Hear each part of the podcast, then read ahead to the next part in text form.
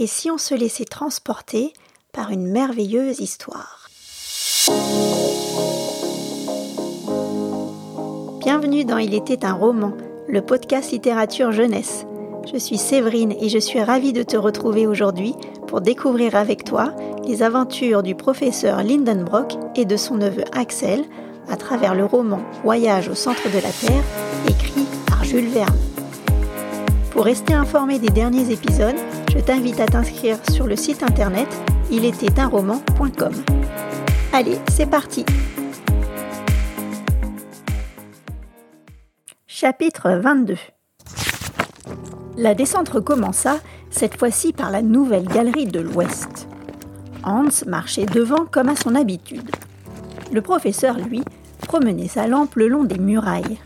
Nous n'avions pas fait 100 pas qu'il s'écriait déjà. Regardez Ce sont les terrains primitifs Nous sommes sur la bonne voie Allez, allez, en avant Marchons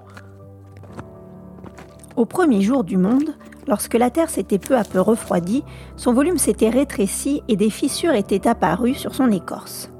Le couloir que nous étions en train de traverser présentait justement ce type de faille, par la même où autrefois le granit se répandait.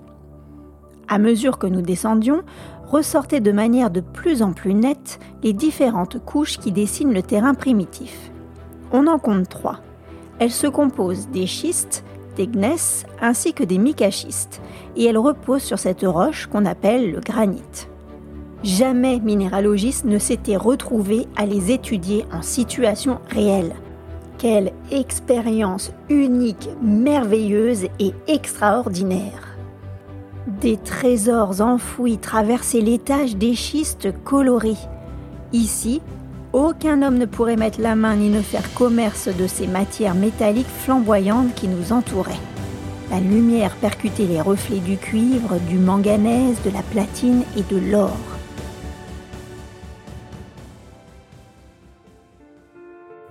Vers 6 heures du soir, cette fête de la lumière se dissipa considérablement. L'ambiance se faisait sombre et nous nous retrouvions murés dans cette immense prison de granit. Il était 8 heures du soir. L'eau manquait toujours. Je souffrais horriblement. Mon oncle marchait devant. Il ne voulait pas s'arrêter.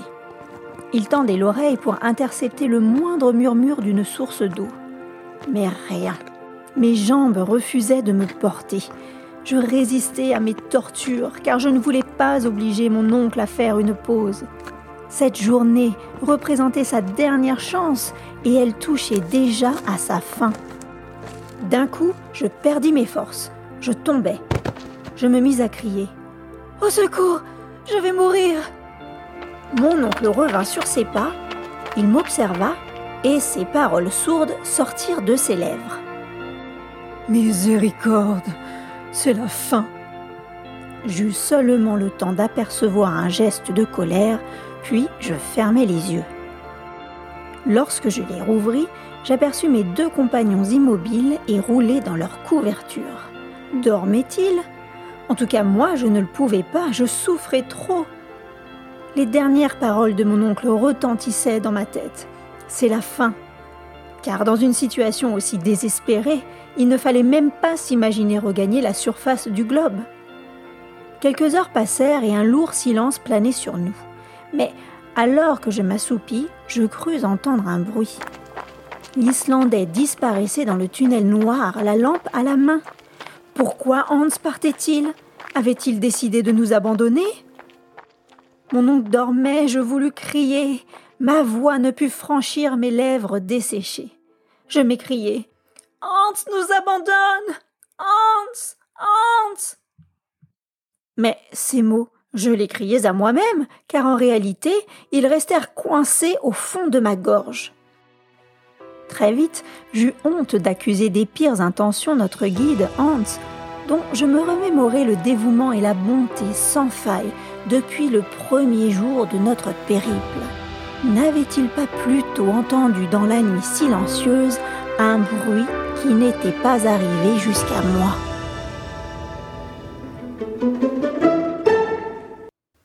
Chapitre 23 Pendant une heure, j'imaginais toutes les raisons qui avaient pu conduire le chasseur à agir ainsi. les idées les plus absurdes se succédèrent dans ma tête, je crus que j'allais devenir fou. Mais enfin, un bruit de pas se fit entendre depuis les profondeurs du gouffre. C'était Hans. Il revenait. Sa lumière commençait à glisser sur les parois, puis elle se dévoila complètement. Hans apparut. Il s'approcha de mon oncle, posa la main sur son épaule et l'éveilla doucement. Mon oncle se leva et fit Que se passe-t-il? Vatten répondit le chasseur. D'instinct, je compris notre guide. De l'eau, de l'eau m'écriai-je en battant des mains, en gesticulant comme un fou. Oui, oui, de l'eau répétait mon oncle. Et il demanda à l'Islandais. Baha Dedot répondit Hans. Ce qui signifiait Où cela En bas. Je comprenais tout. J'avais attrapé les mains du chasseur et je les pressais tandis qu'il me regardait avec calme. Les préparatifs du départ furent rapides tant l'excitation nous donnait un regain d'énergie. Nous marchions depuis une heure quand nous entendîmes distinctement un son inhabituel qui courait le long des parois. Nous eûmes l'impression de discerner un tonnerre qui grondait au loin. Après une demi-heure de marche, ne rencontrant toujours pas la source espérée, je sentais les angoisses me reprendre. Comme pour me rassurer, mon oncle m'apprit l'origine de ces bruits. Tu sais, Axel, Hans ne se trompe pas. Ce que tu entends là, c'est bien le mugissement d'un torrent. Un torrent? Il n'y a aucun doute, Axel. Un fleuve souterrain circule autour de nous. Nous pressâmes le pas, surexcités par l'espérance. Je ne sentais plus ma fatigue. Ce bruit d'une eau murmurante me rafraîchissait déjà. Mais le torrent, après s'être longtemps maintenu au-dessus de notre tête, courait maintenant dans la paroi de gauche, mugissant et bondissant. Je passais fréquemment ma main sur le roc, espérant y trouver des traces d'humidité. Mais rien. Une demi-heure s'écoula encore et le murmure du torrent s'éloignait. On rebroussa chemin. Hans s'arrêta à l'endroit précis où le torrent semblait être le plus rapproché. Je m'assis près de la muraille, tandis que les eaux couraient à moins d'un mètre de moi avec une violence extrême. Mais un mur de granit nous en séparait encore. Le désespoir me frappa.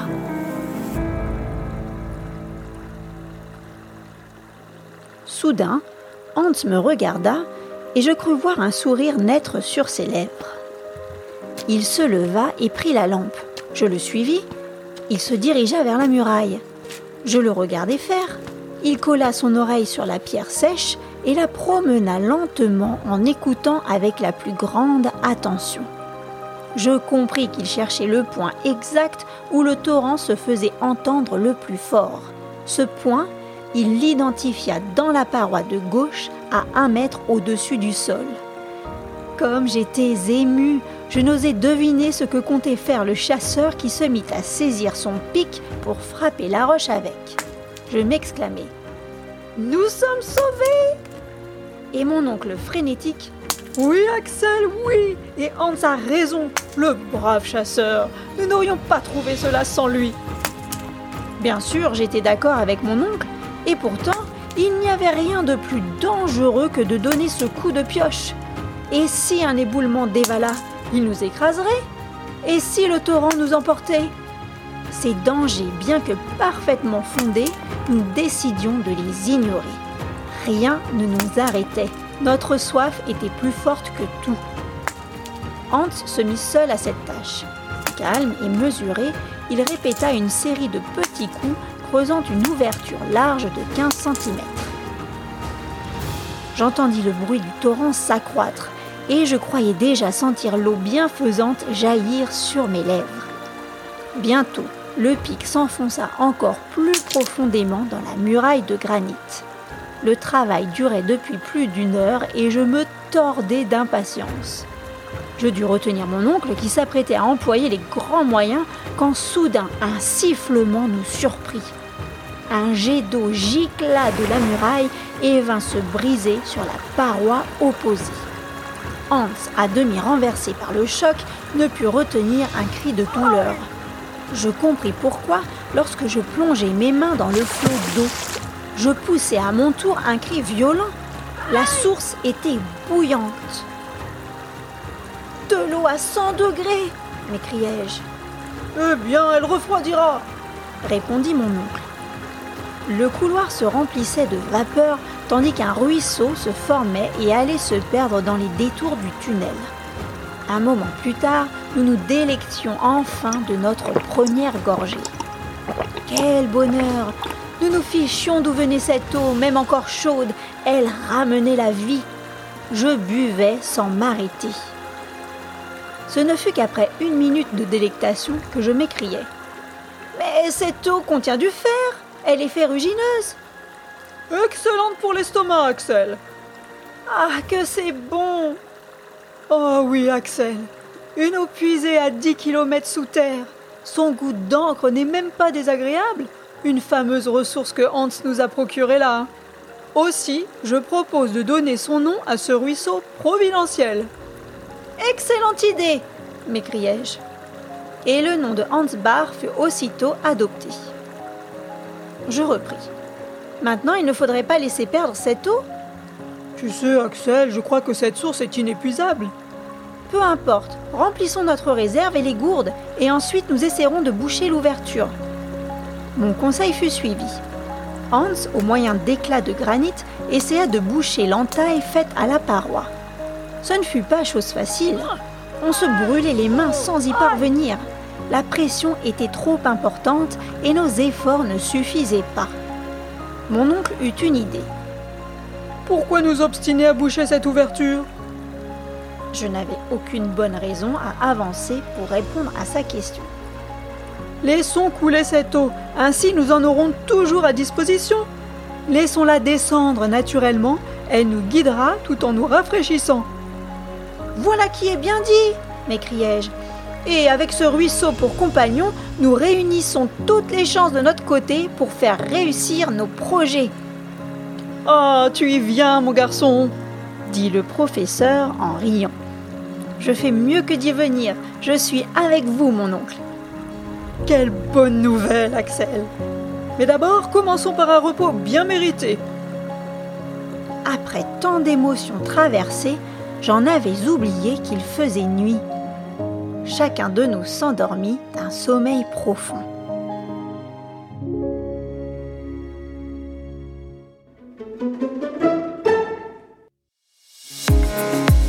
Et c'est la fin de l'histoire pour aujourd'hui.